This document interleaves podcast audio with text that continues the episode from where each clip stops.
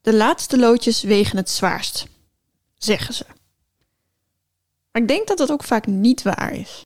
Als ik schrijf, vind ik het beginnen vaak moeilijker dan de laatste herschrijvingen. Als ik hardloop, ja, ook ik ben begonnen in de lockdown, vind ik de eerste minuten ontzettend zwaar. Maar als mijn lichaam zich er eenmaal aan overgeeft, dan is het prima te doen. Ook deze ene laatste passion voelt minder zwaar dan de vierde of de vijfde. Juist omdat het eind in zicht is, denk ik. En ook, laten we wel wezen, omdat de passions nu veel interessanter en beter zijn dan in het begin. Ik verheug me er niet per se op om NPO Start weer aan te zetten tijdens een avondklokavond, maar kijk er ook niet tegenop. Ik ben eerder benieuwd wat er bij deze passion zou opvallen. Waaraan zullen we ons later deze editie herinneren? Want inmiddels halen Daan en ik echt alle artiesten, liedjes en barrebassen van de acht passions hiervoor door elkaar. Dit is Passion Binge. Een atheïstische ode aan de vreemdste televisietraditie van de 21ste eeuw. Met Ellie Schelen en Daan Windhorst. Nienke de Jong kijkt deze keer met ons mee en heeft net als wij alle edities van The Passion gezien. Maar dan gewoon in een tijdspanne van 10 jaar in plaats van 10 weken. Nienke is podcastmaker, schrijver, presentator en had een vaste column in het AD.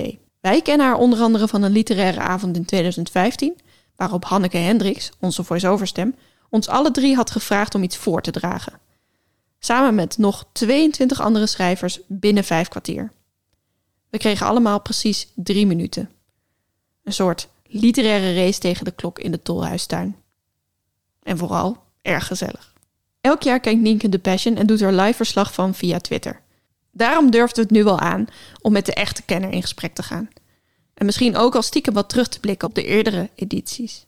Maar eerst en vooral 2019, Dordrecht. Wat sprong er voor haar uit bij deze versie? 2,3 miljoen mensen keken naar de Passion 2019 in Dordrecht. Vanaf het Energiehuis werd het kruis naar het Maartensgat gedragen. Edwin Jonkers was Jezus, Etcilia Rombly was Maria en Martijn Krabbe praten de Leidensweg dit jaar aan elkaar. Lucas Hamming zong Wender maar aan van Anouk. Paul Sinna zong Wat is dan liefde van André Hazes en Porgy Fransen zong Zo goed als hij kan. Ja. Ehm, Hij deed zijn best. eh, Nienke, je had al aangekondigd dat je aardig ging zijn over deze aflevering. Zei je dat nou? Eh, nou, aardig. Ik was wel blij dat ik deze aflevering kreeg, dit jaar. Er zijn eh, toch redelijk wat goede dingen over te zeggen. Ja? Ja, ja ik vind het wel, want ik, ik kijk de Passion al vanaf het begin. En ik vind het, het, er zit echt een ontwikkeling in, in de Passion. Absoluut. En misschien omdat ik zelf ouder ben geworden in deze de jaren, dat ik ook milder ben geworden over de Passion, dat ze ook kunnen. Maar ik heb wel het gevoel dat kwalitatief gaat het vooruit. Dus ik ben blij dat ik de laatste heb mogen doen. Ja, dat is wat ik, ik ging. eh, ik googelde even jouw naam en toen de Passion erachter, gewoon om te kijken wat je daar allemaal al over had. Oh gezegd. god. En het is wel grappig hoe, hoe inderdaad in 2013 en 2015 word je dan genoemd in artikelen met deze, deze mensen twitteren over de Passion en zijn erdoor geschokt.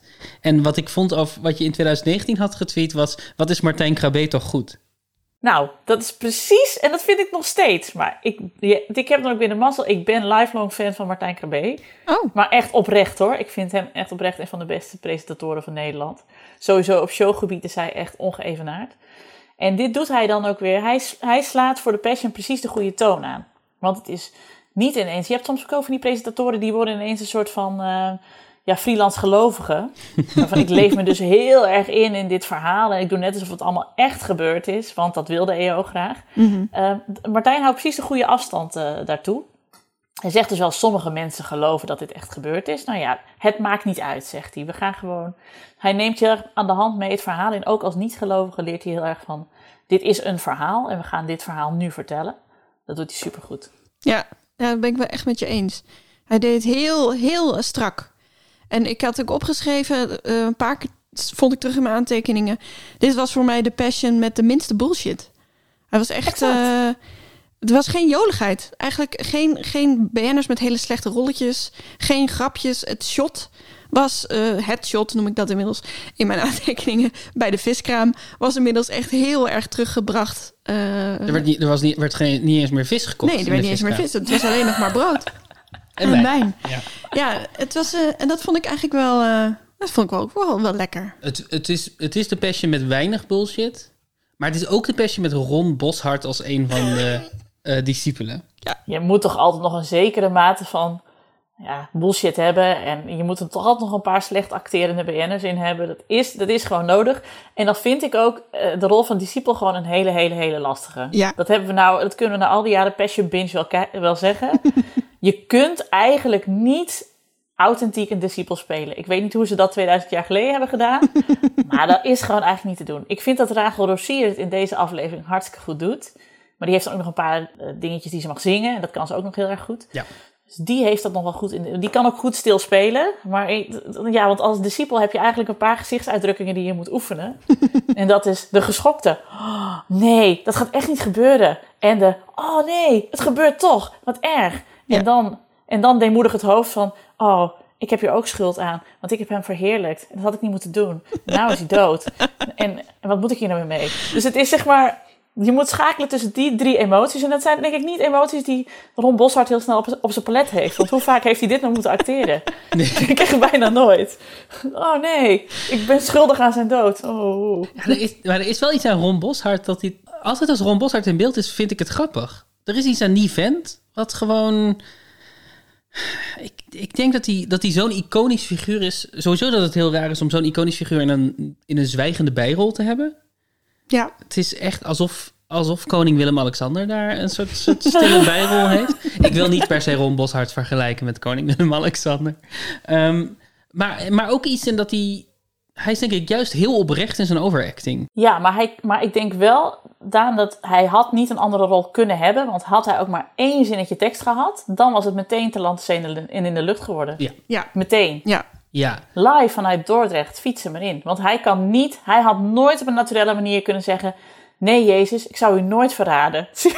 ik moet al lachen als ik het zeg. Ja, ik probeer me hem nog voor te stellen als Pilatus. Dat lijkt me wel leuk. Ja. Maar dat wordt wel ook dan meteen een, een spelshow. Dat is, wel, dat is wel waar. Ja. Ja, dat zag je al. Ik weet niet welk jaar het meer was dat Jack van Gelder Pilatus Ja. speelde. Ja. Ja. dat was ook echt kansloos. Toen had hij nog niet eens het knikkerprogramma gedaan. Maar dat was meteen dat je dacht, nee, not buying it. Not buying it at all. Eh, laten we eens eh, op personages afgaan. Ehm, hoe vonden we deze Jezus? Ik vond het een goede Jezus. Ook dat misschien ook een soort Martijn Krabbe-achtige benadering van de rol. Mhm. Namelijk niet, niet te veel. Hij, heeft, hij geeft weinig, hij kan goed zingen. Ja, Ik geloofde hem wel als Jezus. Ik eh, ga nu ook even terug naar de Jezusen die we nog meer hebben gehad. Mhm. We hebben het veel slechter getroffen de, in die Oh, de jaren zeker. hiervoor. Zeker. Ik had wel dat het, hij deed me de tijd denken aan Ruud Gullit. Eh, ik had niet van tevoren opgezocht wie het was, dus ik kende hem ook niet. En ik had wel bij de eerste shots dacht ik, oh ja, want dan staat er ook, hè, dit is Jezus. En ik denk, oh ja. En toen op, op, die, op die boot, of eh, hoe heet het? Waterbus. Toen op die waterbus. waterbus klinkt wel als iemand die het woord boot is vergeten. Die probeert, hoe noem je dat? Een, een waterbus. Als hij dan met de discipelen en de verschillende discipelen zijn dan eventjes inderdaad aan het zingen. En toen begon hij te zingen. En toen dacht ik, wauw, wat kan Ruud Gullit goed zingen. En toen dacht ik, oh, wat leuk dat ze Ruud Gullit een van de discipelen gemaakt. Toen dacht ik, oh nee, shit, hij is Jezus. En Ruud Gullit op een rondvaartboot is op zich een bekend gezicht. Ja, dat ja. kennen we. Ja, Ruud Gullit op een rondvaartboot is mijn lievelings spinvisnummer ook. Ehm, ja, we vieren het toch. Ja, ja. Nee, nee, maar ik had... eh, ik, mijn allereerste idool eh, was eh, Ruud Gullit. Toen was Oh. ik drie. En eh, toen hadden ze net het EK 88 ge- gewonnen. En eh, toen, hadden ze, had, toen heb ik blijkbaar aan mijn ouders gevraagd... wat is een idool? Dat hebben ze toen uitgelegd. En toen zei ik, ik heb twee idolen. Piet Veerman van de Cats. Dus ik heb waarschijnlijk gezegd die man van dat liedje. En eh, Ruud Gullit. En toen heeft mijn broer voor mijn verjaardag een Ruud Gullit pop voor mij gemaakt. Wauw. Een bruin, bruin stukje stof. Had hij allemaal draadjes wol opgeplakt en een gezichtje opgetekend. oh. En die heeft echt jarenlang bij mij in mijn kinderbed gelegen. Lief, hè? En, en betekent Ja. Ruud Gullit nu nog veel in je leven? Ik ben nog steeds een onwijs zwak voor Ruud Gullit. Net als voor Martijn Krabbe is dat sa- same level, denk ik. Is het, dan, is het dan vloek in de kerk dat ik eh, Edwin Jonker vergelijk met Ruud Gullit? Zeg je van, nee, dat kan je echt niet. Nee, maar Zing? misschien heb, heb jij dus ineens wel de, zeg maar, de, de diepere psychische laag aangeboord... Waar, waarom ik dus zo eh, goed ging op Edwin Jonker als Jezus. Dat ik dacht, ja, brings back memories. Zou best kunnen dat dat het is. Maar Zou kunnen. Ik moet, hij deed me een beetje denken aan een, ehm, aan een gymleraar. Hmm. Hij heeft sowieso een soort, soort docent-vibe als Jezus. Het is een soort van Jezus die net een beetje boven die discipelen staat. En een soort van met, mee- meewarig. Dat is denk ik ook omdat eh, Paul, die Petrus speelt, echt een, bijna als een soort kind aan Jezus hangt. Ja. Echt een soort, hij wil heel graag goedkeuring van Jezus en hij wil heel graag speciaal geworden worden. En Jezus, Jezus kijkt daar een beetje naar en ja, het komt, komt wel goed, jongen. Dat. En hij raakt iedereen aan. Ja. Jezus is heel aanrakerig in deze Ja. editie. Alsof we wisten wat er ging komen. Ja, hè? Dat deze Jezus dacht, ik neem het er nog van, want volgend jaar gaan we dit niet meemaken. Precies.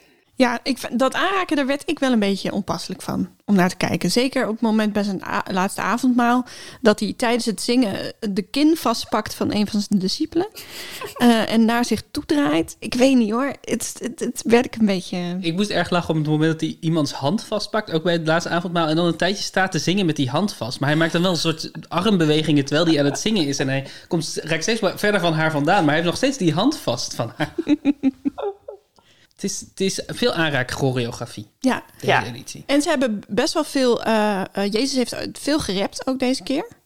En ehm, ik vond het wel grappig dat in twee nummers hebben ze het gewoon zo gelaten dat Jezus iemand is die shows draait, hits heeft en eh, een muzikant is, voor de muziek gaat. Dat hebben ze niet herschreven. Terwijl ze hebben wel andere dingen herschreven. Ja, ze hebben op wederom het woord lief overal vervangen door vriend. Ja. En ze hebben een Oh, paar echt? keer vrienden vervangen door vader. Maar hebben jullie, even tussendoor, hebben jullie dan zo goed, zeg maar, hebben jullie al die songteksten naast elkaar gelegd? Nee, ik niet. Ik heb net, ik dacht gewoon tijdens het, tijdens het luisteren, dacht ik bij het, eh, het lied Vrienden van Marco Borsato, Mhm. dacht ik, nou, dat, hij zingt de hele tijd naar vrienden en dan weer naar vader en dan weer naar vrienden. Ik denk, zou dat nou in de origineel zitten? Vrienden, lieve vrienden, laat me weten hoe ik ga.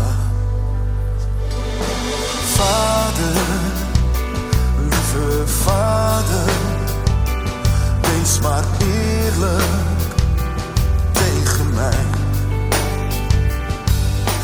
Vader.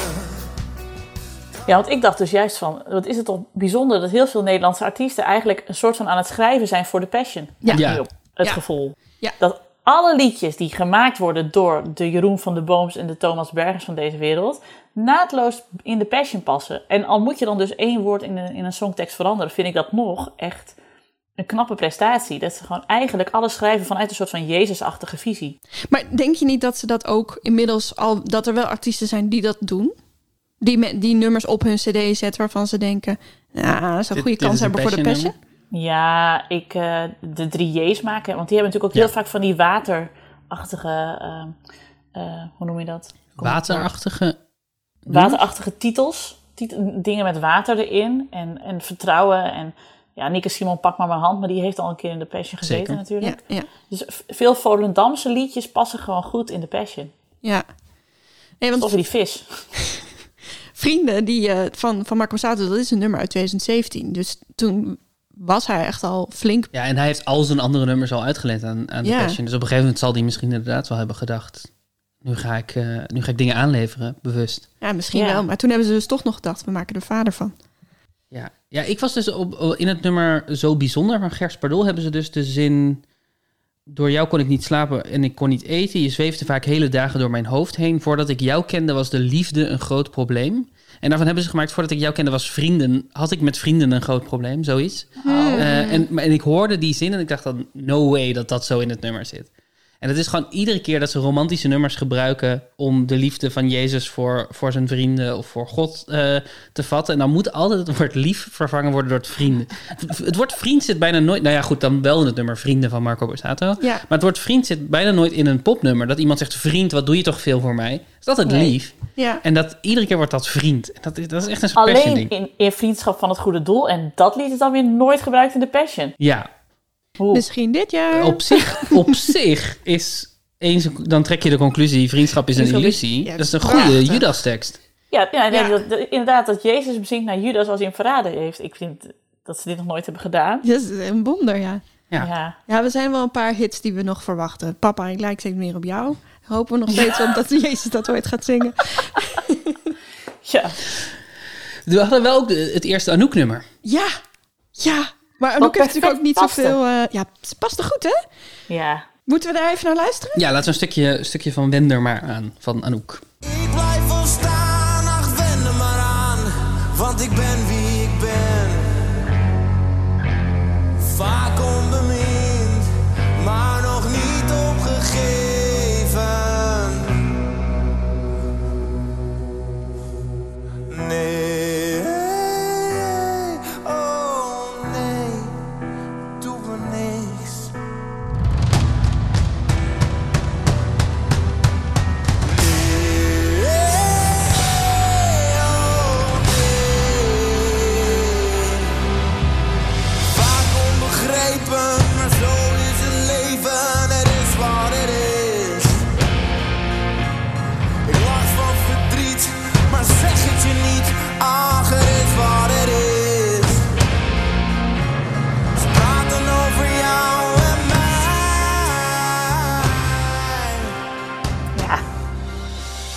Stop. En dat, dat heb ik ook in mijn aantekeningen. Want ik heb ook aantekeningen gemaakt hier bij, bij het kijken.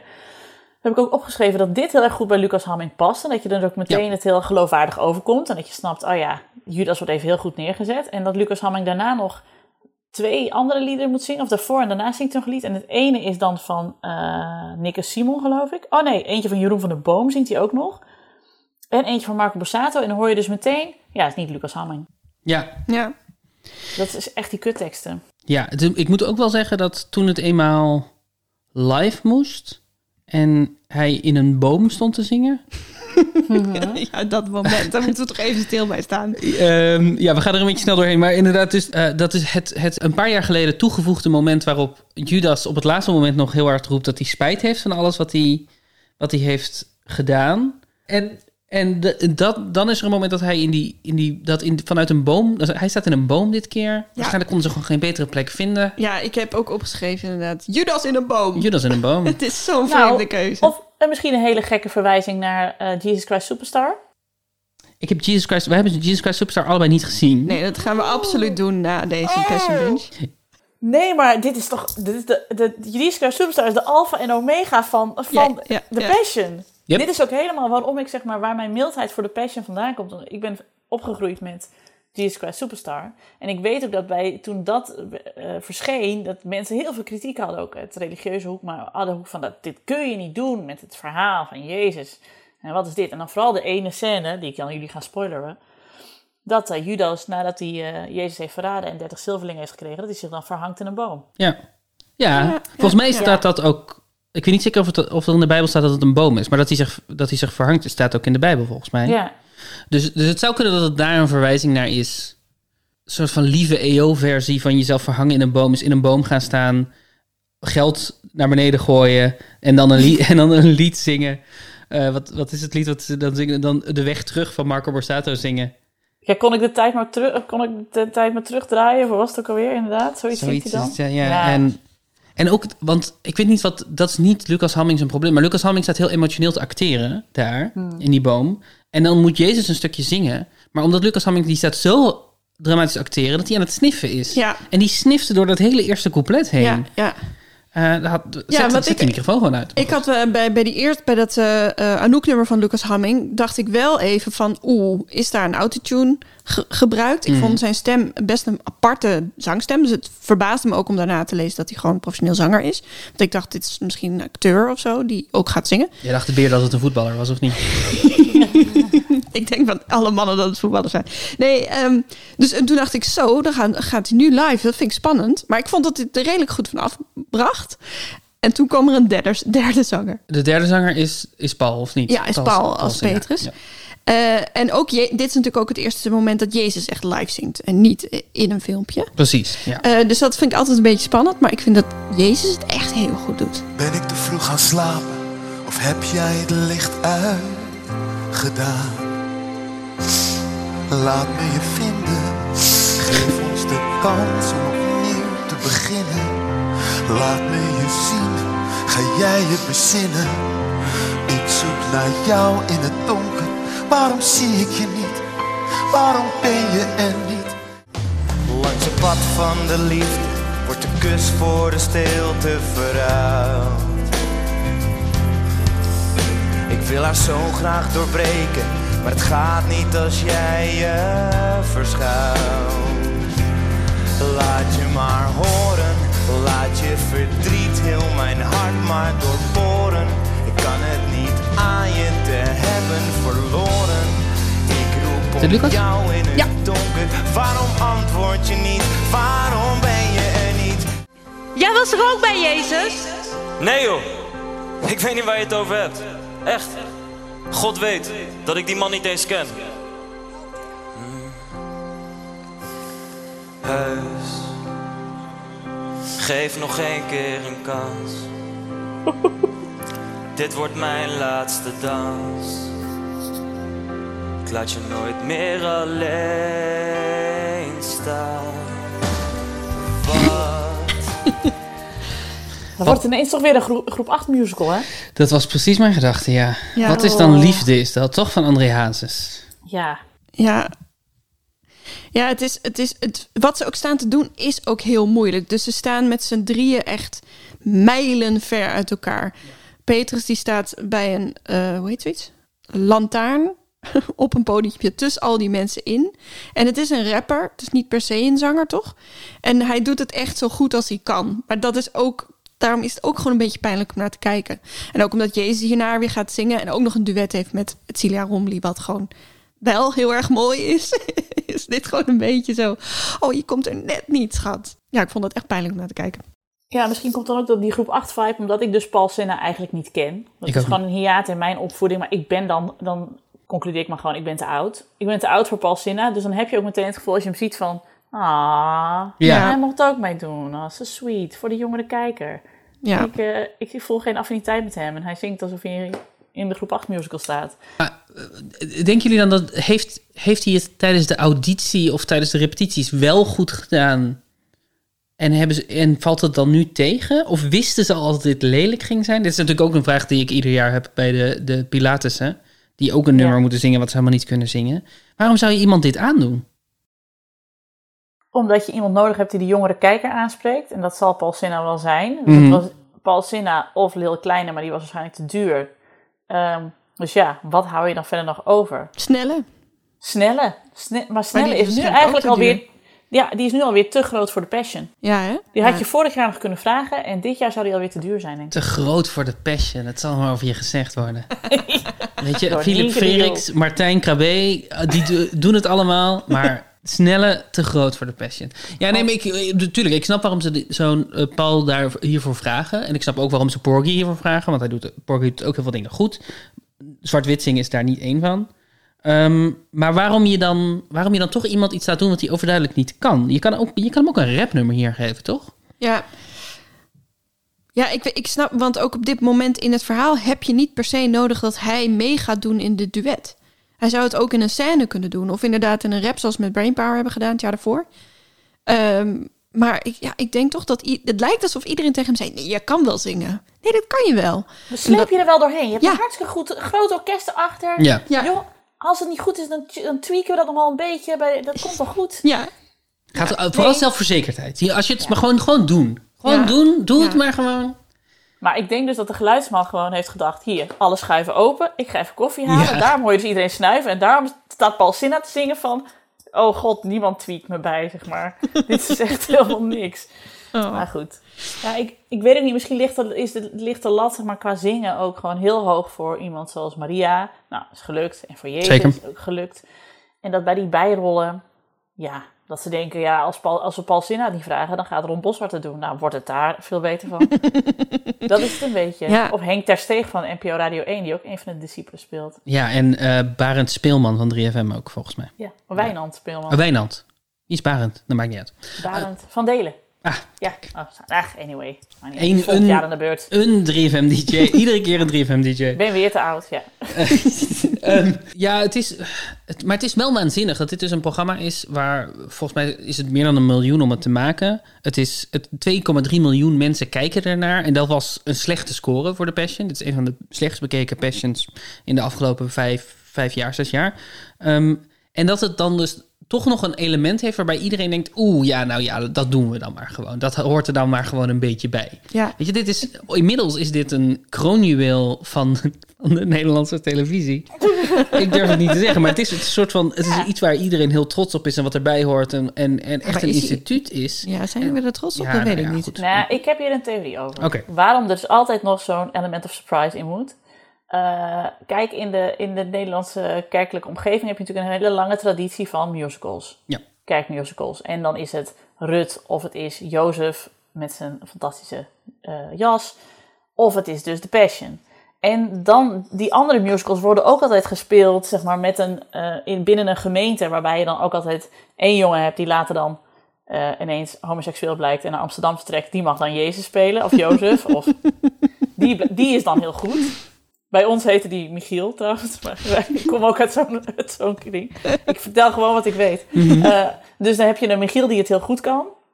En dan heb je daarnaast dan of twaalf broers of elf discipelen van, nou ja, eh, dat is de groenteboer. Ha, dat is leuk zeg, de groenteboer. En de zoon van de groenteboer doet ook mee. Oh, wat leuk. En ja, die man die heeft laatst bij ons een cv ver- verwisseld, zeg maar. Hartstikke ja, ja. goed. Die mensen. En die is diaken en die is ouderling, bla bla bla. Dan maakt het dus ook niet, dan is de element of surprise ook niet eens van, oh god, het is, eh, eh, wat kan hij goed zingen zeg. Maar dan is het gewoon, het is onze groenteboer daar en hij speelt een Ja, ja, broer. ja. Dus je zegt eigenlijk is het de bedoeling dat het misschien niet zo goed is, omdat het daarmee directer verwijst naar waar het vandaan komt, namelijk de, de passie spelen in een dorp of in een, eh, in een kerkelijke gemeente. En dat het ook iets sympathieks heeft. Dat je, je leeft dan ook meer mee met mensen. Als alles perfect is. Perfect is ook nooit leuk om naar te kijken, toch? Nee, nee, maar ik zou wel willen zeggen dat er een groot, grote ruimte is tussen perfect en wat Paul Sinha doet bij die straatlantaarn. Ja.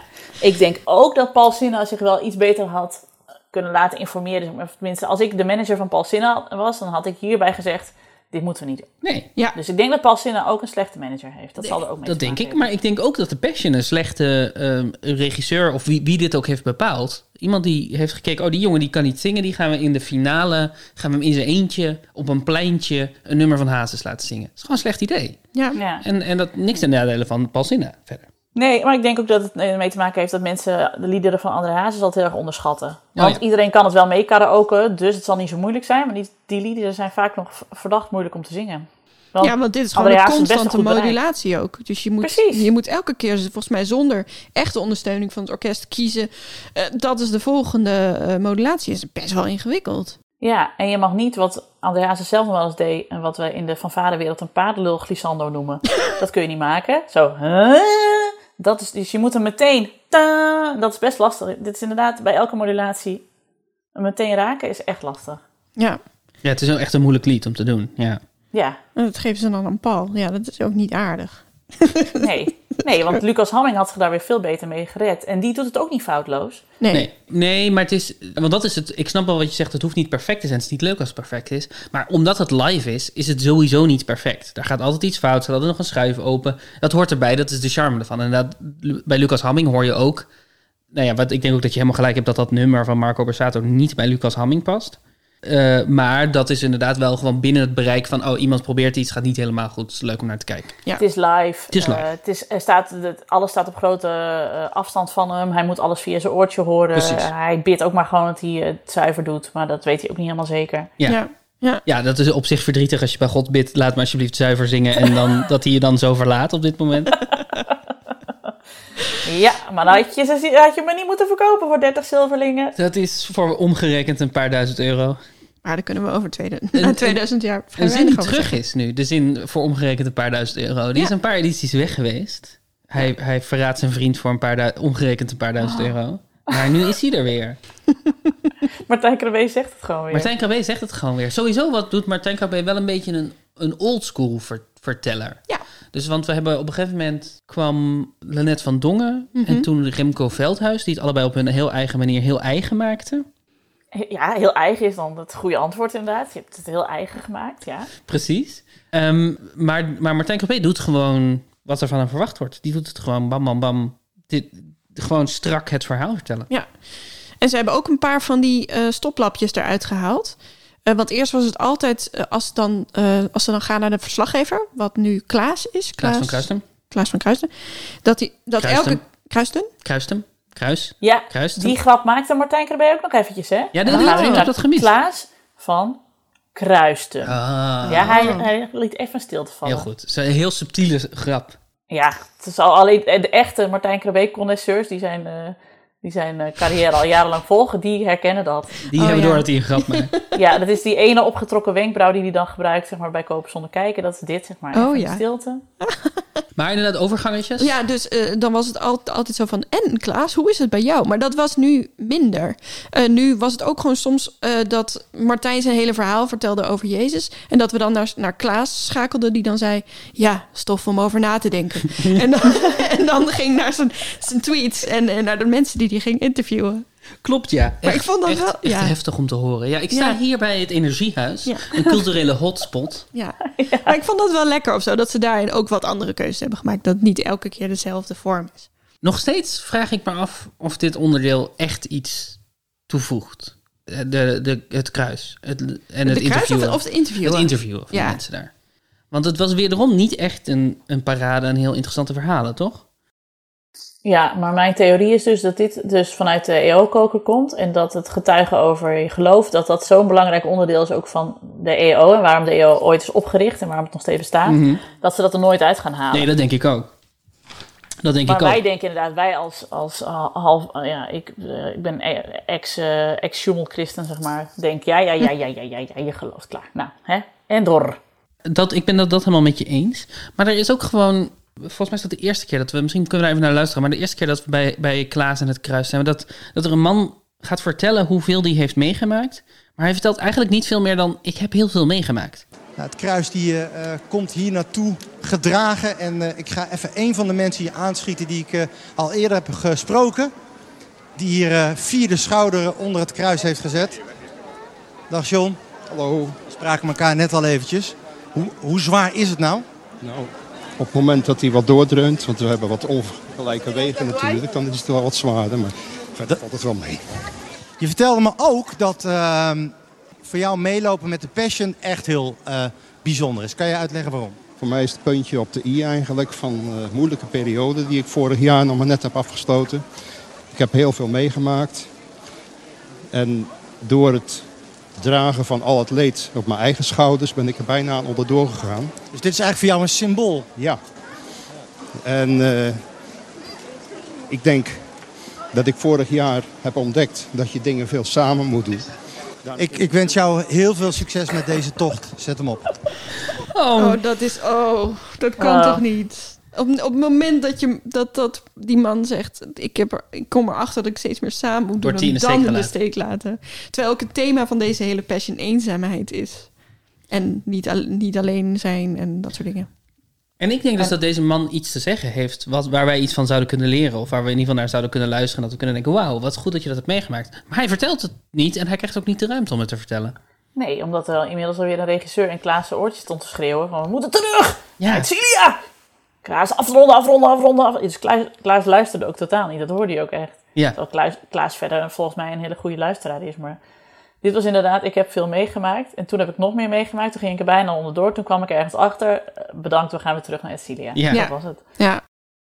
Nee, het was, deze keer wa- was er echt geen enkel, geen, geen enkel gesprek wat me raakte. Want Nee. Soms is er nog wel iemand bij met een, heel ingevoeld verhaal. Hij komt wel toevallig een jongetje tegen met een foto van zijn opa en oma. Echt een hele jonge jongen. Dat is best een mooi moment, maar dat is ook, lijkt echt wel in, in het toeval te zijn. Ja. Dat zij elkaar spreken. Er is ook niet heel veel ruimte voor. Maar bij deze voegt het echt niks toe, deze tocht. En ik heb ook, ik dacht ook dat het veel korter was dan normaal. Ik las dat wat ze dit jaar gaan doen, dus 2021, is dat ze, gaan, dat ze een aantal dagen al met dat kruis gaan lopen. Eh, van tevoren dat Anita Witsier daar, als ik het goed heb, bij is. En dat ze dan mensen gaat interviewen waar ik in ieder geval uit opmaak dat dat dus gemonteerd gaat worden. En ik denk dat dat een hele hoop op kan gaan leveren. Omdat je dan echt de tijd kan krijgen om mensen goed te selecteren, om ze te spreken, om dat mooi kort te knippen en om daar dan een mooie, mooie instart van te maken. Want, want het idee snap ik best. Ja, Alleen, alleen Ja, maar het nu is- is het, het is niet te doen. Het is voor geen Nee. enkele verslaggever is dit te doen. Van, we, we, we schakelen nu voor één minuut over naar Klaas van Kruistem. Klaas, hier heb je een man die wil zijn hele levensverhaal aan jou vertellen. Go. Ja. ja. Nee, Ja. nee, zeker. Het is Klaas niet aan, aan te rekenen, maar het is wel... Het is eigenlijk zonde, omdat het een mooi, in, in theorie een mooi onderdeel kan zijn, wat altijd, altijd teleurstelt. Ja. Want als het weer te lang duurt, dan denk je, ja, nou haalt het weer heel, de hele vaart uit het verhaal. Want als, je, als hij acht minuten over het ellende van die man hadden gepraat, wat die man waarschijnlijk prima had gekund, Ja. dan had je gedacht, ja, maar nou wil ik weten hoe het verder gaat met Jezus. ja. Dus dat werkt ook weer niet. Ja. Er was ook iemand die die sprak waarvan ik echt dacht... is dit de PR-medewerker van The Passion? Dat was die Dordtse mevrouw. Ehm, Oh ja, geboren en getogen. ja, Ja. precies. Ja. Ja, Je bent een echte Dorts, hè? Absoluut. Ja, geboren togen. Ehm, waarom loop jij mee met de Passion? Eh, de Passion heeft dit jaar twee van mijn grootste liefdes gecombineerd. Dat is de- mijn stad, Dort, en mijn geloof in eh, Jezus. En kan je nou eens uitleggen wat dat is, dat geloof in Jezus? Eh, het is een bepaalde zekerheid in mijn leven. Ehm, ik, ik weet dat God er is. Ik weet dat Jezus voor mij gestorven is en dat hij van mij houdt en dat hij er altijd voor mij zal zijn. En ja, dat matcht gelijk mooi met het thema. Ik ben nooit alleen. Eh, Je bent nooit alleen. Eh, daar gaat het natuurlijk over. Ken, ken jij dat, alleen zijn? Ik denk dat iedereen, als hij heel eerlijk is, eenzaamheid kent. Ehm, als het in ziekte is, als het in, in blijdschap is. Soms ben je gewoon alleen. En eh, soms is het dan goed om eens naar je buurman of buurvrouw te kijken. Ik bedoel, ik snap, wat ze, ik snap wat ze bedoelt. Maar het is heel vreemd om eerst iemand te laten zeggen dat ze nooit alleen is. En dan meteen daarna dat ze zegt dat ze natuurlijk momenten van eenzaamheid kent. Ja. Ze is dus nooit alleen omdat ze Jezus heeft. Maar ja, Jezus schuift natuurlijk niet eh, drie keer per week aan voor het avondeten. Hè? Nee, nee, en je kan natuurlijk juist ook als je wel, als je niet alleen bent, je heel eenzaam voelen. Juist in een menigte voelen veel mensen zich heel eenzaam. Ja, dat is, dat is toch de, de slogan van eh, koningin Wilhelmina. Eenzaam maar niet alleen. Nou, precies. En je bent dus nooit alleen, want Jezus is er altijd. Maar je kan je alsnog best eenzaam voelen. Ja. Ja. Maar zij antwoordt toch een beetje zoals een politicus na de verkiezingsuitslag.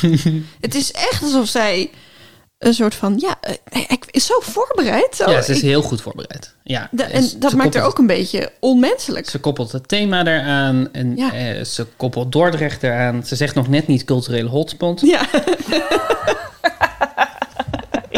Ik vond, cult- eh, het is gewoon, ik vond culturele hotspots zo heftig. Zeg maar, ze doen natuurlijk ieder jaar een beetje een soort van PR over, over de stad. Maar normaal is dat dan in ieder geval nog heel erg gekoppeld aan de geschiedenis en aan het lijden van de stad en zo. Maar nu was het echt, op het moment dat het woord culturele hotspot valt, dan ben, dan ben ik echt weg. Dan ben je Ik heb gewoon... het helemaal niet met gehoord. Dordrecht. Ja, nou dat ook, dat zeker. Het, ja, het is een soort van, eh, volgens mij is het, waar, de, waar het kruis begint, is, is eh, het energiehuis, een culturele Oh. hotspot in Dordrecht. ja, ja, ja, ja. Sowieso, als je een beetje een hippe culturele hotspot bent, dan wil je nooit culturele hotspot genoemd worden. Dus Door ik de denk dat je het energiehuis daar echt een onwijze eh, eh, dienst mee hebt bewezen. Het, Het is echt een gewoon super gaaf plek. Ik moet wel zeggen, het is de, volgens mij de eerste keer dat we het laatste avondmaal zien in een restaurant. In plaats van in bijvoorbeeld een voetbalstadion of een park.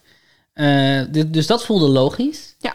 Eh, en het zag er ook wel op zich... Nou, misschien is het gewoon dat ik nu zo lang niet in een restaurant ben geweest... dat ik heel erg verlang naar een restaurant. maar het zag er wel uit als een gezellige plek, het energiehuis. Er was niet alleen brood en wijn, maar er was ook een borrelplankje Ja, neergezet. dat heb ik ook gezien. Kaas en worst. Weg met makrelen. Precies. Luister goed naar mijn woorden. Eén van jullie zal me uitleveren aan de machthebbers.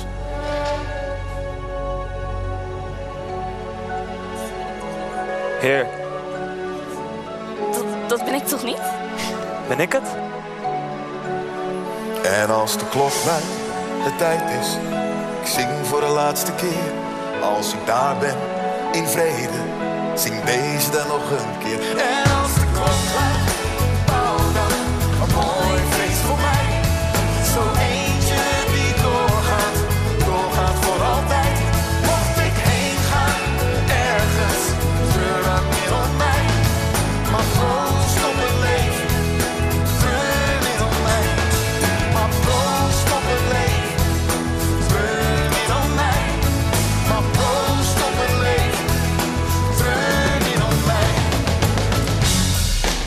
Nu pakt Judas een stuk brood. Terwijl Jezus ook zijn hand naar de brood het brood.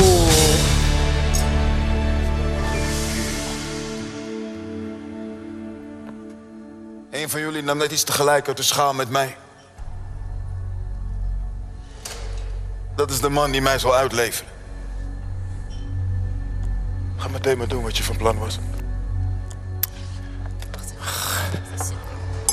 Nu loopt Judas boos weg. Zet zijn glas wijn nog even aan de kant. Loopt naar buiten, jas aan. Jezus er een beetje achteraan. Petrus houdt hem tegen.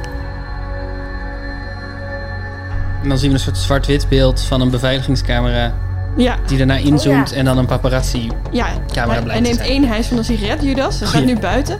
De paparazzi-camera zoomt in. Nu gooit hij meteen boos een sigaret richting de camera en rent dan weg. Ja, dit is een nieuwe toevoeging, toch? Deze broodmand. Dit broodmand-dilemma. Absoluut. Dit is absoluut nieuw. Ik vond het best wel eh, verrassend dat ze hier. Dus want normaal was hier dan het moment dat, dat Judas gebeld werd en dat hij daarom wegliep. En dat we dan allemaal konden concluderen: oh, hij zal hem wel verraden. En nu is het eigenlijk aan plein publiek zegt hij, iemand nam iets uit de schaal. Nou ja, is heel duidelijk dat het Judas was voor iedereen eigenlijk aan die tafel. En dan ook, ga, ga maar doen wat je al van plan was. Ik weet alleen nog niet zo goed wat het betekent. Het heeft niet echt consequenties eh, dat eh, het nu zo duidelijk wordt gezegd dat Jezus weet wie het is die het gaat doen. Maar ik vond dat wel minder om. Nou ja, ik weet eigenlijk nog niet zo goed wat ik ervan vind. Want Jezus weet het toch eigenlijk, die weet het altijd al. Ja. Ja. Hij heeft nu gewoon een nieuwe manier gevonden om het cryptisch te zeggen. Ja, Ja, zodat Ron Boshart iets duidelijker doorheeft wie het is. Ja. ja Dus precies. eigenlijk allemaal voor Ron Boshart. Het is, dat is ook, volgens mij is dat het thema van de Passion dit jaar. Het is allemaal voor Ron Boshart. Eh, eh, eh, het is toch... Maar moet het zo, zo duidelijk zijn? Want waarom zegt hij dan niet gewoon, jij bent het? Wa- waarom deze... Het is een omweg, maar niet een omweg die het eigenlijk veel cryptischer maakt dan het is. Nee. Ja, we, we hadden het natuurlijk vorige week ook over dat het Jezus ook medelijden zou kunnen hebben met Judas. Zo van, ja, dit, dit staat nou helemaal geschreven, zo gaat het geschieden. Mhm. En daar, zit dit, daar schurkt dit een beetje tegenaan. Van dat hij zegt, ga nou maar gewoon doen wat je van plan was. Maar Ja, want het is al zo, dat, dat gevoel heb ik sowieso altijd al bij deze rol inderdaad. Dat, het, dat Jezus Judas het niet heel erg kwalijk neemt. Meer van, ja, mijn rol is dat ik uiteindelijk moet gaan sterven. En jouw rol is dat jij me verraadt. En dat, dat daar niet een soort van woede bij zit die Ron Bossart dan wel moet stil acteren. Van, oh nee, oh my god, Judas, wat doe je nou? Dat had je niet moeten doen. ja, Nee, dat Jezus altijd is van, ja, dat is Judas. ja, ja Dat- Zo, precies. gaat- zo moet het gaan. Ja. Ja, maar waarom dat brood? Ik bedoel, het is ook een beetje kinderachtig dat Jezus zo chagrijnig is dat hij niet het laatste stukje brood krijgt. Dat hij dan tegen Judas zegt, jij gaat me verraden. Ja, maar het is ook niet het laatste stukje brood. Dus het is meer een soort van dat. De, in dit haal ik uit die scène. Dat Jezus met zijn magische krachten aanvoelt. Hmm, ik voel nu zo'n koude, koude koudheid van, van deze arm afkomen. Het is Judas, die zal me verraden. Of van die arm. Oh, het is op dat moment dat afgelopen hij... dagen al zo kritisch over mij. Ja, Dus precies. zal wel- hij zal het wel weer zijn. En ook nog dat brood pakken. Ja, heel flauw dat in de opening... dat ze dus met die waterbus aankomen... dat ze dan aanmeren en dat dan Judas wijst naar een andere kant. Zo van, zullen we daarheen? Terwijl ze nog gaan zingen zijn. Dat Jezus met al zijn discipelen zegt... nee, nee, we gaan die kant op. En dat dat dan later ook door Martijn Krabbe nog even wordt genoemd. Judas wil wel erg vaak de andere kant op. Het is een mooie, het is een mooie illustratie, weet je wel, van, van wat de, de sociale dynamiek was in de groep. Was wel een andere kant op. Ja, ja. Ja, vond je het goed? Nee, nee, maar ik vond ook dit, ik vond dit broodschaalmoment niet beter dan hoe het normaal is. Nee. Het neemt meer tijd in, het, het vergt een hoop logistiek. En als er iets is waar, waar vind ik de Passion niet zo heel goed in is, dan is het hoe je een scène zo, zo anseneert dat de bewegingen die er gebeuren, dat die logisch op elkaar volgen. Dat je niet denkt, oh, oh dit is heel awkward dat hij nu daarheen gaat en dan pakt hij net iets. En je hebt die, die mevrouw die nog eventjes tussendoor zegt, maar ik ben, ik, ik ben toch niet degene die je gaat verraden? Een soort van, het levert heel veel gedoe op en eigenlijk levert het voor mijn gevoel niet meer op ten opzichte van wat de scène vorig jaar was. Nee, nou, ik ben benieuwd wat ze er nu mee gaan doen met dat moment. Want ik vind het wel fijn dat ze hier meer tijd hebben genomen. En dat ze meer tijd hebben genomen bij de Wie ben ik, volgens jullie scène. Die dit jaar trouwens ook weer heel raar was. eh, bij de schaatsbaan. Maar dat de bloedvloeiende vrouw verdwenen is. Bloedvloeiende vrouw mis ik niet. Nee, die wordt echt door niemand gemist. nee, maar- nee, maar dat is inderdaad wel waar. Het is, wel, eh, het is gewoon altijd een beetje een moeilijke... eh, je moet in een, in een uurtje de dynamiek tussen Jezus en Judas uitleggen. Die eh, best wel complex is. En eh, ja, dat doen ze in Jesus Christ Superstar natuurlijk fantastisch. Maar goed, dit is geen Jesus Christ Superstar. Dat Nee. is, Nee. dat moet je elke keer weer concluderen. Ook al heb je het nog nooit gezien, ik kan zeggen, het is geen Jesus Christ Superstar. Nee, dat, dat geloof ik meteen. Nee, eh, ik moest ook denken aan dat moment op de, op de, op de schaatsbaan. Mhm, Eh, dus dat is de Wie ben ik volgens jullie scène. mhm. Die begint nu met Petrus, die vanuit het niks vraagt... wie is eigenlijk de belangrijkste in Gods wereld? Ja, Wat een specifieke vraag is om te hebben. ja. Eh, en daar komt dan het hele verhaal van aan wat we kennen... dat de kinderen het belangrijkste zijn en dat we moeten zijn zoals kinderen. Maar er zit dus een hele hoop... eh, er zit ook een hele hoop soort choreografie van... m, Er zijn twee kinderen die zitten op een bankje. Er wordt er één weggejaagd door... Ja, dat was raar. Ja, eh, Op, door hey, opzouten ze die Ja. echt. En dan vervolgens is, er zit er nog één ander kind. En die ga, daarvan gaat Jezus de, de veters van de eh, schaats strikken. Terwijl die vertelt ehm, dat de kinderen het belangrijkst zijn. En dat kind moet ook heel erg acteren, maar dat kind is ook een kind. Dus dat zit heel erg een kind te zijn daar. Mhm. En dan vervolgens komt Petrus, om, om duidelijk te maken dat hij, dat hij een goeie is, gaat dan, neemt het dan over. Ja, het die, strikken die van gaat die andere schaats strikken, inderdaad. En dan zegt, zegt Jezus, jullie moeten zijn zoals kinderen. En dan springt je, Petrus ook erg op een kinderlijke manier op dat bankje. Gaat dan op zo'n hurken zitten terwijl Jezus zijn speech doet. Dat vond ik sowieso ook een gekke scène. Dat ik denk van als je alles eh, een beetje soepeltjes wilt laten verlopen, waarom zet je dan al die discipelen op de schaats en dat ze moeten aan moeten komen schaatsen? Van kom er even bij, kom erbij. En dan zie je iedereen ook echt zo krabbel, krabbel, krabbel, krabbel. Oeh, oeh, val ik niet op, val ik niet op. Ik denk, ik weet niet hoor, ik had het gewoon even anders opgelost. Ja, maar ik, ik- maar ik, vond het, ik snap wel dat als je dan denkt... oké, welke hotspots in Dordrecht willen we uitlichten? We gaan de schaatsbaan uitlichten. Dat je dan ook niet wegkomt met alleen maar discipelen die schaatsen aandoen... maar niet schaatsen.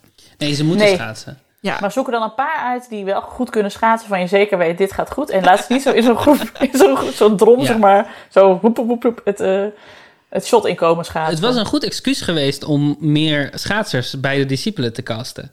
Ja.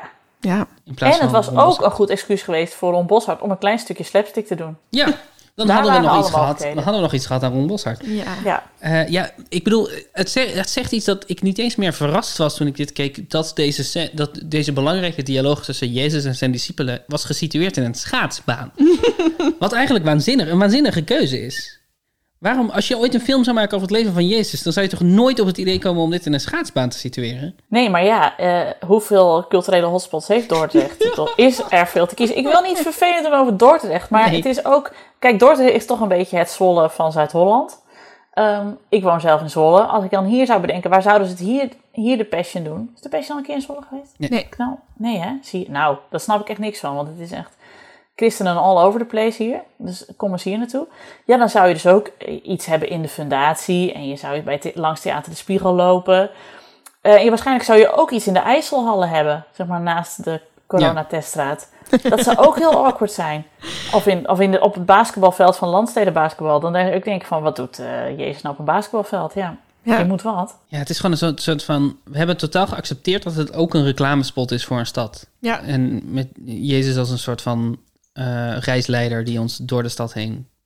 Ja, en dat we dus geen... Ze willen weinig herhaling. Dus ze gaan niet bij de ene stad een voetbalveld doen of een stadion. En dan, dan in, dat ook doen in de volgende stad. Dan denken ze waarschijnlijk, ja, ze herhaling van zetten. We hebben al een voetbalstadion gehad. Maar niet uit dat deze mooier of groter is. Of belangrijker. We gaan hier nu schaatsbaan. Die hebben we nog niet gehad. Dus het wordt, denk ik, steeds absurder qua Ja, locaties. ik zou ook heel graag een keer bij zo'n vergadering willen zitten tussen dan zeg maar het creatieve team en de VVV Dordrecht. Ja, Die dan ook zo zitten van, eh, ja, we hadden zelf een paar aandachtspuntjes. Eh, wij zouden dus heel graag de schaatsbaan erbij willen hebben. En dat creatieve team dan zegt, ja, kan, kan, kan, kan, kan. Is wel lastig. Moeten ze op de schaats? Hebben we discipelen nodig met schaatservaring? Hoe gaan we dit doen? Wil Rintje Ritsma? Ja, nee. Weet je wel zo? Ja. En dat ze, dan, dat ze dat dan proberen af te schieten van, we kunnen ook nog iets anders zoeken. We gaan nog even verder. We zoeken even verder. En dan een vergadering later de VV weer zegt, ja, nog even over de schaatsbaan. We hebben toch eh, heel sterk het gevoel dat hij toch een rol moet krijgen in de passion.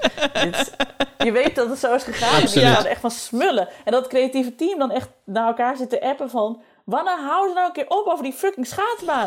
maar goed.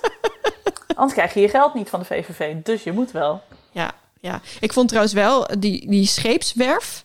eh, waar Judas zijn nummer zingt, echt een mooie locatie. Zeker. En ook het eindshot waarin hij... eh, want dan zo'n schip is uit het water natuurlijk. Mhm. Dus dan kan je echt onder gaan staan. En dan hebben ze zo'n uitpennend shot... dat zo'n hele kleine mini-Judas onder zo'n enorm schip staat... terwijl hij die laatste uithaal doet. Toen dacht ik echt, zo, dat is nice. Ja, het is een goede Dat, locatie. eh, Het is een goede locatie. Ja. Mooi, En ik wil Dordrecht ook een mooie stad hoor. Maar eh, die schaatsbaan dan niet hoeven. Maar voor de rest vind ik het echt een mooie locatie. Ja. Maar Dat, maar dat is ook. Het is een mooie stad, maar de schaatsbaan is er niet mooi. En eigenlijk, alles wat er mooi is, en de, de, de Maartenschat is dat waar het centrale podium is. Alles wordt weggestopt achter grote stukken wit decor. Je ziet helemaal niet zoveel. Ja, de boom. De boom waar Judas in staat. Dat is een deel wat je echt ziet van het. Voor de rest zie je vooral heel veel percussionisten van het eh, orkest. Ja. Ja. Ik had het gevoel dat daar ook iets... maar Dat is misschien van meerdere jaren passion. Ik weet niet eh, wat, wat die percussionisten zeg maar, hebben op Erik van Tijn. wa- Waardoor ze elk, elk jaar meer ruimte krijgen. Hoeveelheid zijn trommels? inmiddels met z'n zessen. Ja. Meer trommels, meer equipment, more Dus- cowbell. Er zijn, meer, er zijn meer trommels dan discipelen. Ja, het is echt ongelooflijk. Inmiddels zijn er ook volgens mij drie eh, eh, loop eh, catwalks, zeg maar. Ja. Dus eh, Ja. dat is ook... En, en er zit een trappetje in inmiddels. Dus- Ja, het is een enorm decor waar vrijwel niks mee gedaan wordt. Ja. Dat is, eh, Kunnen we het trouwens ook nog even hebben over hoe moeilijk het is als je zeg maar een van de drie mensen bent die tegen Peter zegt: Hé, hey, hij was toch bij de Jezus? Ja. Dat is het toch ook in tien jaar nog nooit normaal uitgekomen? Nee, nee. Echt, niemand kan dat. Nee. Nee, maar dat moet Ik ook heb- altijd zijn uit Gal- Galileo moet erachter. En dan moet Ja. hij ook altijd zeggen... God weet dat, die man, dat ik die man niet eens ken. Het, is, Ja. het, is, het blijft... Nee. Het is, Ik heb een hoge ja. pet op van Antoine Peters, maar dit, zelfs, Nee. dit, zelfs dit lukte hem niet. Nee, En dan helpt het natuurlijk niet dat dat niet de plek is waar ze acteurs neerzetten. nee Olsje Gulsen. Precies. Ja, proberen jullie nou eens een keer naturel te zeggen: Hé, hey, jij was toch die, die gast die bij Jezus was? Probeer het eens. Oké. Maar oprecht, ik ga het proberen niet Ja, grappig. maar- niet? Nee, nee, nee. nee maar zijn we een oprecht. politieagent? Want dat was de eerste. Zijn we een politieagent die Jezus net heeft opgepakt... en denken we, we moeten er meer eh, bij zien te krijgen? Want dat is Nee, je, de eerste. meer, je, bent meer, je bent meer de Ul- Ultje Gulsen, de toevallige voorbijganger van ik ken Ja. hem ergens van. Ben jij eerst? Eh, is goed. En Nienke, je moet ook, hè? Dat snap je. Ja, ja, is goed. hey, ben jij Jezus? Ja, je neemt wel veel vrijheid. ik vind, ik, je neemt wel veel vrijheid met de tekst daar, vind ik. Ben jij Ben jij Jezus? Maar ik wacht, je zegt het ook tegen Petrus. Oh, sorry. Oké, oké, oké, oké. Hey, hoorde jij niet ook bij Jezus? Dat zou ik, dat zou ik doen. Daan. Ja, dat is best goed. Ja. Oh, ik, oh, ik word echt nerveus ervan. ik word er ook heel nerveus van. Je hoorde toch ook bij Jezus uit Galilea? Wauw. Waarom vragen jullie- jullie nooit? Ik denk dat deze podcast een opmars is naar iets groots. Dit is, ons, dit is onze auditie. Ja, Nienke? oké. Hey. Die hey, die maakt het moeilijk. Je moet echt die hey, die volgens mij moet je de hey weglaten. Nee, want het komt dus omdat mijn zoon van eh, bijna drie, die zegt voor elke zin die zegt, zegt altijd hey. En dan heeft hij de aandacht en dan begint hij met de zin. Dus ik moet bij hey Goeie altijd denken gewoon aan hey, dinosaurussen. Dat is best hoe het bij ons gaat. Oh ja. Ehm, jij was toch die eh, man die ook bij Jezus was? Kijk, ik kan dat niet, hè? Ik, oh, vreselijk. Terwijl van ons drie ben jij wel degene die het waarschijnlijkst hiervoor gevraagd wordt voor die rol. Volgend jaar. Ja, Nee, ja, het, ja. Het, het is gewoon, het is een heel moeilijk zin, denk ik. Ja. Ik denk echt dat de beste acteurs nog steeds... Ja, je Nee, zou... zelfs, zelfs Alina Rijn gaat dit niet lukken. nee, dat denk ik Nee. ook niet, nee. Het is Zou- te lastig. Zou je zonder de zinnen kunnen? Ja, dat tot drie keer ontkennen, dat is wel belangrijk, hè? Dat hoort, ja, dat is natuurlijk, het, dat, dat hoort erbij. Dus je moet daar iets mee. Ja, je zou ook kunnen zeggen dat iemand eh, op zoek is naar Jezus bijvoorbeeld. Eh, eh, was- Jezus zou toch hier komen? Jij hoort er toch ook bij? Dat zou je ook kunnen zeggen. Ja. Ja. Dat Ja. vind ik al veel natuurlijker klinken, inderdaad. Dus het deel, ja, een deel van het probleem is wel de tekst. Ja, Ik hoorde iets over Jezus. Ken jij die man? ja precies. precies. nou, Nou, ja. We hebben er al twee.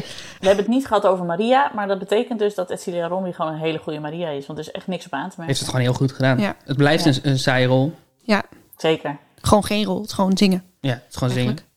Maar je hebt ook aan Anita, Anita Meijer gezien dat het ook anders kan. Dus Ja. dan is dit gewoon een hele goede, degelijke Maria. Ja. Ik had nog een fragmentje waar ik graag mee wilde eindigen. Een stukje koor a cappella. Vond ik mooi.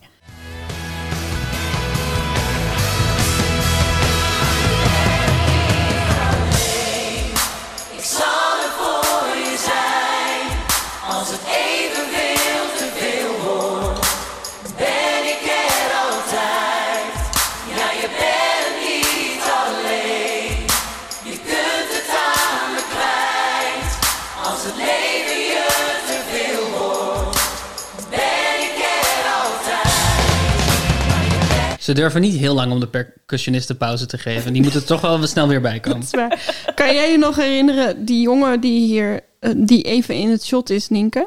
Die, Nee, er er staat een jongen, eh, een witte jongen met een rood petje. Nu echt keihard huilend naar Jezus in die toren te kijken. Ja. Echt zo'n jongen van 16 of zo. En het is, oh, ik, elke keer als ik dat shot voorbij zie komen, dan schiet ik zelf vol. En dat is precies bij dit stukje a cappella. Hij staat echt zo met zijn lipje te trillen en echt zo helemaal in het moment. Oh, het is zo mooi. Veel te oprecht voor een 16 jaar. Ja, veel te oprecht. Het is, het is eigenlijk Paul Sinna. maar dan heel hard huilend. Dankjewel dat je luistert naar Passion Binge. Dat je het tot zover hebt gered. We zijn er bijna.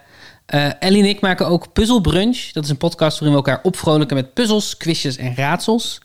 Nienke de Jong maakt podcasts voor Dag en Nacht Media. Zoals de podcast Ik ken iemand die... over opvoeden, ouderschap en sterke verhalen... die je in alle podcast-apps kunt vinden. Het is een podcast die je in alle podcast-apps kunt vinden. Het is niet een podcast over sterke verhalen... die je in alle podcast-apps kunt vinden. Hoewel het denk ik ook een podcast is over sterke verhalen. Die, nou goed. Eh, Nienke schrijf je met een Y. Frankie de Laal is maar een eenvoudige Bali-medewerker als ze op 31 december met haar grote liefde en knipperlichtrelatie Shores afspreekt om een jaar lang geen contact meer te hebben.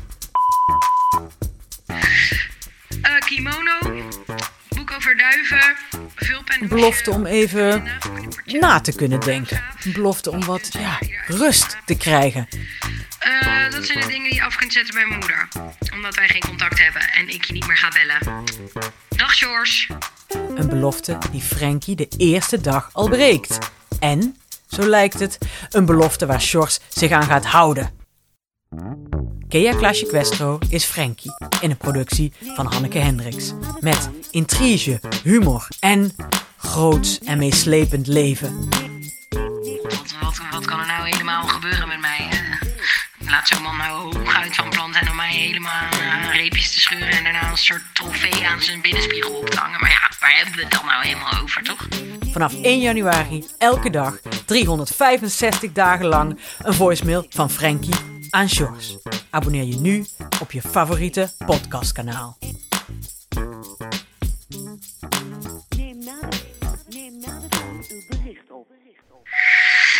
Je, ik, wat ik, ik dacht dus... Er zou een app ontwikkeld moeten worden die ervoor zorgt dat alle voiceberichten en appjes en zo... die je na een bepaald tijdstip verzendt, dat, dat die niet aankomen. Nienke, Ja? ehm, als eh, passion-kenner, wat, eh, wat mag er niet ontbreken in een perfecte passion? Ehm, ik denk, waar we het al eerder over hadden, ik denk dat dat op zich wel de kern raakt. Dat het, het moet heel professioneel zijn. Het is ook heel professioneel, maar er moet altijd een element van spanning in zitten. In die zin dat er iets fout kan gaan. Het is natuurlijk ook live, dus er kan sowieso iets fout gaan. Maar dat je ook in de cast ziet van de mensen tussen staan van je denkt, wat doet die daar nou? Dat hoort er altijd wel bij. Dus iets verrassends of zo. Dus als, als het allemaal spelers zouden zijn die gewoon echt hele goede musical spelers en zangers zijn, die misschien geen BN'ers zijn, maar dit verhaal wel heel goed doen, dan mist er wat jou betreft iets. Ja, want dan ga je voorbij aan, het, eh, aan de werkelijke taal van de, eh, taak van de Passion. En dat is toch zeg maar, het verhaal van de, de lijdensweg van Jezus zeg maar, voor een groot publiek bekendmaken. Mhm. Ehm, ik bedoel, Jesus Christ Superstar, dat was zeg maar een veel, eh, wat dat betreft, een veel elitairdere manier van het verhaal vertellen. En als je dat nu zou doen, dan zou dat toch een heel ander publiek aanspreken. Ja, en, dat, en dat zit dus niet alleen in de BN'ers, maar ook in hoe capabel ze zijn wat jou betreft. Dus inderdaad, het feit dat ze iets niet helemaal perfect doen. Nou ja, er kijken natuurlijk, volgens mij, er kijken altijd heel veel mensen naar de Passion, heel veel. En Mhm. ik denk dat de helft kijkt voor, oh leuk, het lijdensverhaal. Of de mensen die echt kijken, net zoals die vrouw in Dordrecht die zegt, dit is, komt perfect van alles samen, zeg maar. Mijn geloof in God en eh, Dordrecht. Ehm, die dingen. Maar ehm, er kijkt ook een heel groot deel van de mensen kijkt omdat het amusement is. Omdat, omdat er dus iets fout kan gaan. Omdat je ineens Jack van Gelder als Pontius Pilatus ziet. eh, waarvan je dan ook denkt... Oeh, eh, als ik heel streng in de leer zou zijn... zou ik hier als gelovige niet heel blij mee zijn, zeg maar. Maar het is toch een beetje de vercommercialisering van de Bijbel. Mhm. En dat maakt het ook een beetje smeuig en een beetje viezig. Ja, het, het heeft ook een soort, misschien wel een soort spelshow element van mensen die je al kent van iets anders, opeens iets zien doen waarvan je niet zeker weet of ze het kunnen. Een soort So You Think You Can Dance-achtige Ja, ja. factor. Zeker. Heb jij dat, eh, dat, denk jij ook dat het er sowieso in moet zitten daar? Nou ja, kijk, ik zou het, al- denk ik, het allerliefst toneelgroep Amsterdam doet de Passion hebben. Gewoon om, gewoon, ik zou het heel graag goed gezien eh, willen hebben. Omdat ik, ik stoor me heel erg aan het slechte acteerwerk en aan de eh BN'ers. Ik, ik hou niet, zeg maar, hou niet van BN'ers en ik herken de meeste BN'ers ook niet. Ik voel me ook oud inmiddels. Eh, ik herken de meeste BN'ers. Geen idee wie al die mensen zijn. Eh, ik, ik zag net dat eh, eh, Barabbas dit keer je broer is. Ja. Ik weet niet eens wie je broer is. Zelfs nu Ik weet dat hij je broer is, weet ik niet wat dat Ja, betekent. ik ken hem alleen van het lied Kind van de Duivel. En dat was Ah. natuurlijk ook weer ophefje over. Van ja, Oh, een jongen tuurlijk, die, die een lied maakt, dat heet Kind van de Duivel. Wat nog in SGP-kringen streng veroordeeld is. Die zit ineens in de Passion. Maar dat is ook de Passion, zeg maar. En dat Ja, dan onder het parapluutje, we brengen iedereen samen. Ja, het is ook lekker Ja. voor de ophef. Ik bedoel, je hebt natuurlijk meteen een nieuwsberichtje te pakken als je broer in de Passion zit. Ja, En dat daar weer ieder, van komt. ze ieder jaar natuurlijk. Dat die Barabbas is dan een soort van iemand die, eh, die problematisch is geweest het afgelopen jaar. Ja. ik Maar ja, denk dat het dit jaar zal het wel Willem Engel worden. oh god, ja. Maurice de Hond als Pontius Pilatus. Ja, oh, ja, oh ja, Oh, oh, ja, nee. ja, kwestie van tijd. Ja, maar dus Daan, jij wil eigenlijk... ehm, jij bent op zoek naar kunst, wat ik ook goed snap. Maar, maar dit is amusement en dat is toch een heel andere tak van sport. Geloof je niet dat kunst ook eh, amusement kan zijn? Ehm, dan zouden we nu op zoek moeten gaan naar de perfecte overlap van kunst en amusement. Moet ik echt Nou ja, heel hard nadenken. Heel veel musicals doen dat natuurlijk wel. Ja, Dus zo Petticoat met Chantal Jansen. Hartstikke goede musical. Chantal Jansen kan alles. ja die kan zeker Chantal alles. Kan alles. Eh, ja, dus ik, ik, ja, ik heb, misschien is het naïef hoor. Misschien heb je gelijk en moet dat element van onvoorspelbaarheid en eh, nou ja, meer kwantiteit dan kwaliteit, moet dat erin zitten om het zo'n succes te, te houden. Maar ik denk ook de hele tijd, waarom, waarom is het niet gewoon goed? en, dan, en vertaal je het, waarom vertel je het verhaal niet gewoon helemaal goed met goede BN'ers, die, eh, of niet eens BN'ers, maar die gewoon goed kunnen zingen en acteren? Dan, dan, dan bereikt het toch nog meer mensen, maar misschien is het niet waar. Nou ja, misschien komt het dus omdat er hier, ze wedden op te veel paarden. Als ze alleen al zeggen, we willen eh, het leidensverhaal van Christus op een gave manier eh, op tv krijgen, punt. Maar dit is, we willen het leidensverhaal van Christus op een gave manier weer op tv krijgen. En we, willen, we hebben een stuk nog de mensen van de city marketing erbij. En we hebben de EO erbij, die ook nog mensen langs het kruis wil hebben die getuigen Ja. van hun geloof nu. Dus we moeten, ook nog naar, we moeten het naar het nu trekken. Daardoor hebben we, hebben we je broer nodig. En dat is, het is te veel, zeg maar. En ik denk als het dus een goede musical, dan hadden ze zich maar alleen maar op dat ene punt hoeven focussen. En dan wordt het inderdaad veel beter. Maar het is te veel. Ja, het is, het is Jesus Christ Superstar meets de intocht van Sinterklaas meets de... eh, wat You is Think het? You Can Dance? So You Think You Can Dance meets op zoek naar God met Henry Huisman. Ja. Was dat geloof ik. het, is, het is zoveel tegelijkertijd, waardoor het alles... Eigenlijk is het een wonder dat dit nog steeds bestaat na tien jaar. Nou ja, en daarom kunnen ze alles dus maar anderhalf minuut aanstippen. En krijg je dus van die gesprekken als... je hebt heel veel meegemaakt in je leven. Ja, we gaan weer over naar het Celia Romley. Dus Ja. En, Ja. en dat is echt... dat is wel jammer. Want ik denk dus wel dat je... je zou er iets veel eh, moois van kunnen maken. Maar dan zouden er weer veel minder mensen naar kijken. Want jij denkt dat het echt wel een heel groot gedeelte kijkt om te kijken naar een, zeg maar, een shitshow. Of iets wat, wat eh, misschien fout gaat. Ja, nou ja, die kijkt uit amusement. Want ik bedoel, het aantal eh, gelovigen in Nederland neemt natuurlijk een rap tempo af. Dus als je het Ja. alleen daarvoor zou doen... dan zou je daar nooit een miljoen euro aan spenderen aan één avond. Nee, maar je kan natuurlijk wel zeggen dat, zeg maar... Ik ben er wel altijd van uitgegaan dat het verhaal voor de makers belangrijk was. Dus dat, tuurlijk, je wil mensen bereiken die niet al geloven in God of in Jezus... of voor wie dit verhaal niet belangrijk is. Maar je wil wel dat als ze uiteindelijk de televisie uitzetten... dat ze dan denken, goh, die Jezus, zo slecht nog niet. Nee, en, En- daar heb je dus Paul Sinna voor nodig bijvoorbeeld. Dat is mensen die fan zijn van Paul Sinna. Die zullen er ongetwijfeld zijn, maar niet in mijn leeftijdscategorie. Ehm, dat die dan zeggen, oh, ik zie dat Paul Sinna meedoet aan de Passion. Oh, gaaf, nou ga ik wel kijken. De vorige keren keek ik nooit, maar ik ben echt fan van Ja. Paul Sinna. Ja, maar gaat die dan achteraf denken... Goh, dit verhaal van Jezus, daar zit wel wat in? Dat vraag ik me af. Nou, ja, daarom trekken ze het natuurlijk ook steeds algemener. Ik bedoel, eh, had de EO dit 30 jaar geleden gemaakt, dan hadden ze heus niet... eh, of misschien ook wel, misschien oordeel ik nou te snel over de EO. Maar eh, heel erg de nadruk gelegd op dat eenzaamheid. En om het naar het nu te trekken van ben je nu dan wel eens eenzaam? Oh ja. En dan iemand laten zeggen van inderdaad, door God ben ik nooit eenzaam. Dan ligt het er niet te dik bovenop, maar het wordt wel genoemd. Ja, ja eenzaamheid is een, eh, eh, was het thema dit jaar. Ehm, ik moest erg lachen dat ik las dat ze zich zo druk maakte om eenzaamheid in de verzorgingshuizen in 2019. Dat ik echt niet anders kon dan denken, wacht maar. wacht maar. Toen konden er nog mensen... Zeg maar, ze had- ze hebben, in allemaal verzorgingshuizen hebben ze mensen uitgenodigd... die dan samen gingen kijken naar de Passion. Dat is een Oh. soort van stunt. Die ze, dat is... Ja. Dat is een jaar later echt een doodvonnis geweest. ja. Ja. Ja. Is jouw opvatting veranderd over de Passion sinds je het... Want jij kijkt al vanaf het eerste uur, denk ik, toch? Ja, en eerst was ik dus heel erg anti. Eh, maar dat komt dus ook door mijn eh eh, Jesus Christ Superstar opvoeding. En Matthäus Passion opvoeding. Dus dan zie je toch een beetje in het hogere kunstsegment. Mm. En dan voelde dit al snel dus een, een knieval naar de commercie. En, en, en waarom moet Jack van Gelder daarbij? Zeg maar, het, de, de Bijbel is niet voor mij iets heel belangrijks. Maar het verhaal wat verteld wordt bij de Matthäus Passion is nog wel heel belangrijk voor mij. Omdat ik daar elke keer naartoe ga. En dat draai ik nu ook in de weken hiervoor ook nog altijd. Hm. Dus dat voelde toch een beetje viezig van, wat komen ze daar met hun commerciële handen aan? Ik weet ook dat toen eh Jesus Christ Superstar voor het eerst eh, verscheen, dat mensen dus ook heel kwaad waren van, wat doe je met het verhaal? Maar dat, die musical heeft dat verhaal wel, zeg maar, een hele nieuwe tijd ingetrokken. En had je Christ Superstar niet gehad, dan had je de Passion nu ook niet gehad. Dus je moet ook gewoon mee transporteren met de jaren die voorbij tikken. En dan moet je het soms een beetje opfluffen en het eh, wat eh, toegankelijker maken voor niet-gelovigen om het dan nog gehoord te krijgen. Dat snap ik dan ook wel weer. Ja.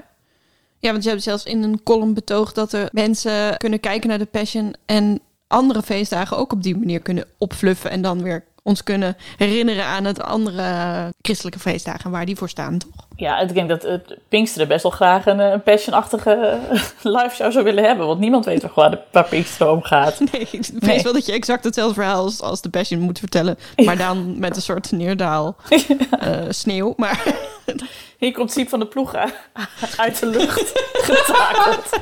Dat wordt een parachutesprong Daar natuurlijk. is de Heilige Geest, daar zul je hem Dat- hebben. Dat Ja. wordt een parachutesprong, ja. Ja. ik heb wel ook het idee...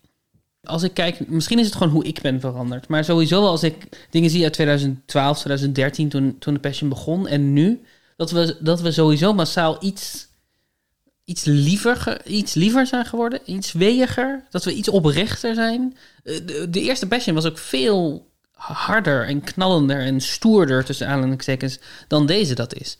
Dus dat die, die, die verandering die jij hebt meegemaakt, waarvan je zei, in 2013 was ik heel anti en nu, nu denk ik, ach, wat leuk, Martijn kan mee. Dat dat, dat, dat sowieso wel een soort, dat, daar, dat, ons, dat er wel een culturele verschuiving ook is geworden op dat gebied. ja.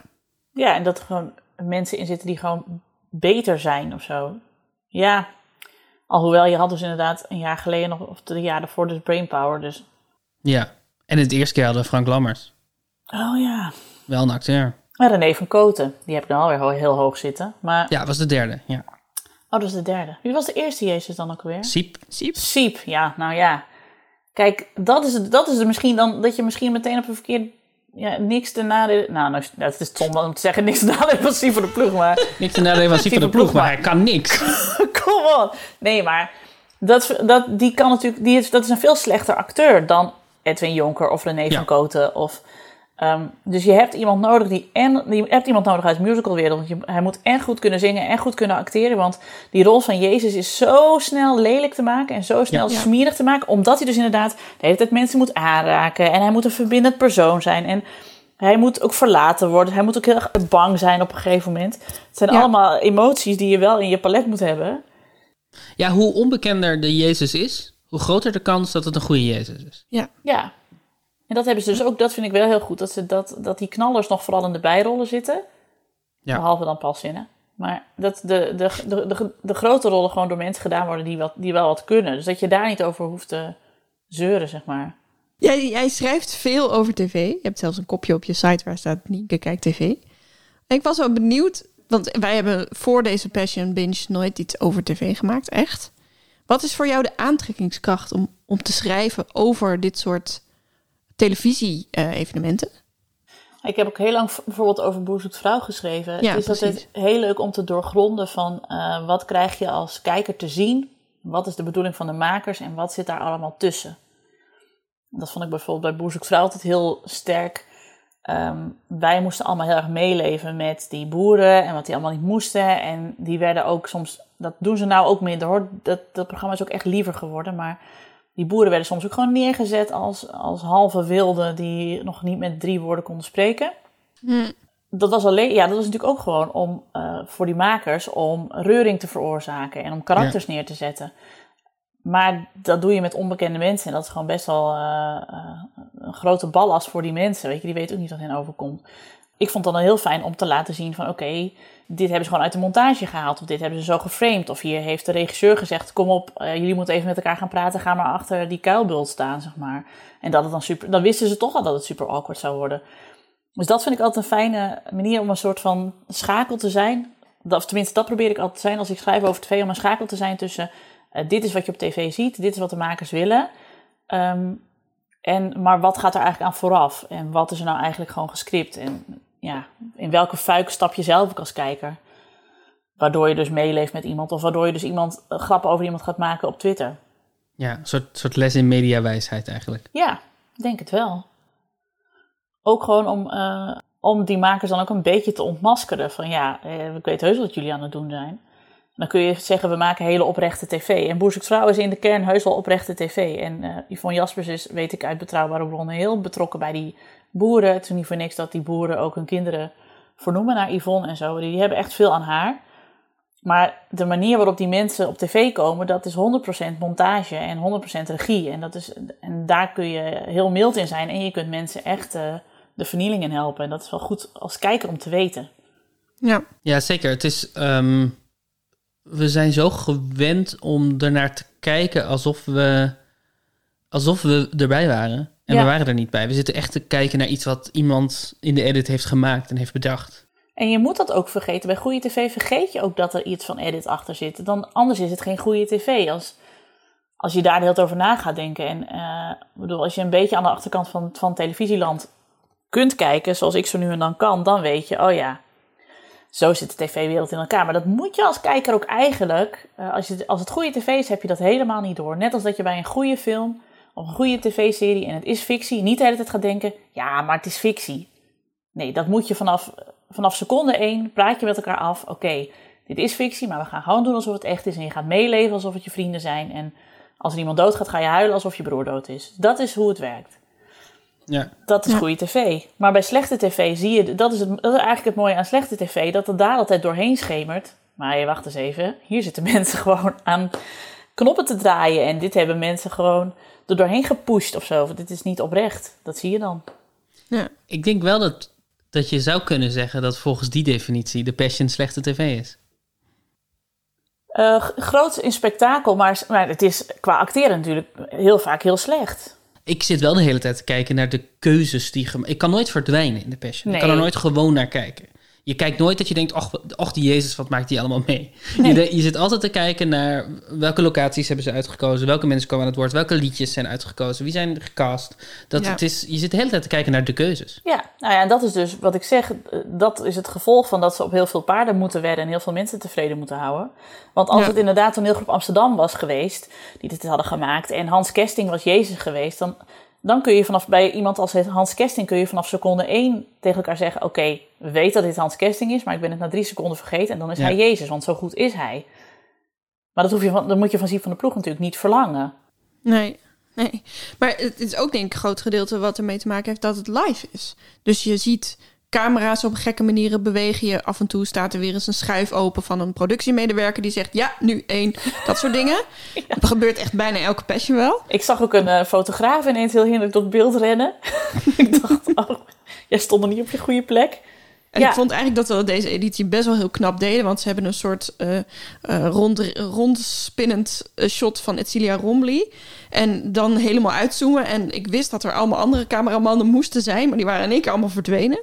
Ik vond het echt best wel heel knap. Maar als je, als je het live wilt doen, dan hou je gewoon inderdaad... dat je er door dat soort dingen ook al de hele tijd uit wordt getrokken. Dus, dus je zegt dat ehm, de Passion nooit kan zijn zoals toneelgroep Amsterdam, omdat de Passion live is.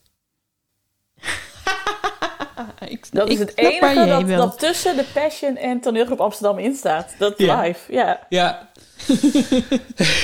Nee, ik denk, Ehm, wel, ik denk niet eens zozeer live, maar locatietheater. Ja. Locatie Ja. natuurlijk altijd fucked up. Want je moet ook nog wat... Ik bedoel, het ging nu niet regenen, maar had ook nog gekund, zeg maar.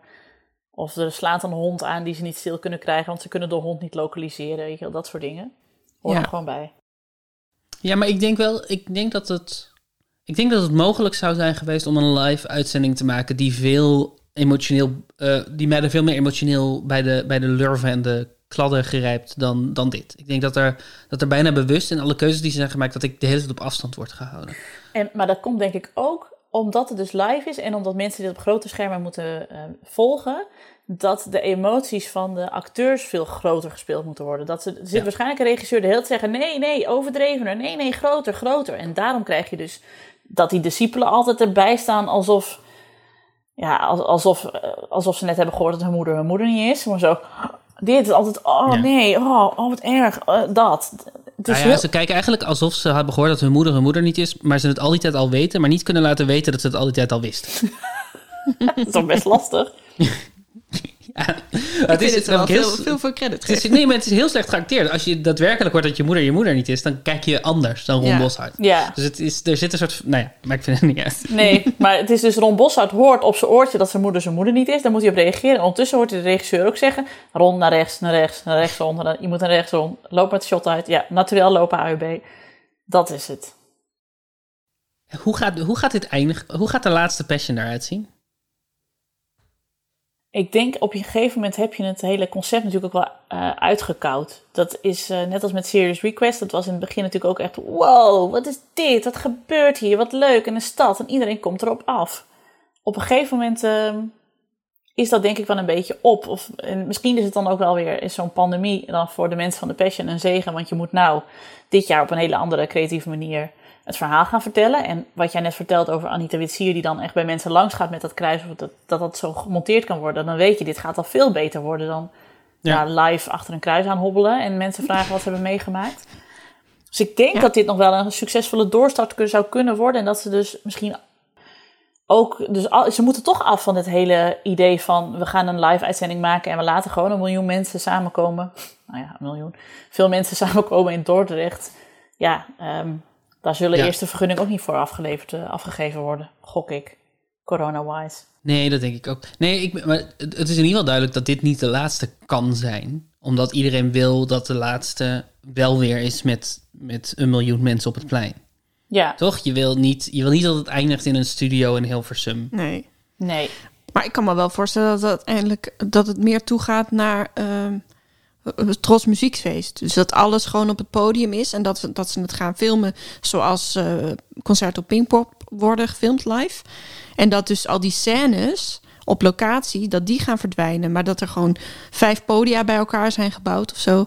Waar dan één podium voor, voor Maria, één podium voor Jezus. En dan misschien wel een verteller die het af en toe een beetje aan elkaar vertelt. Maar dat denk ik, dat het eigenlijk meer een popconcert wordt. Ook omdat ze dit jaar voor het eerst Engelse nummers gaan doen.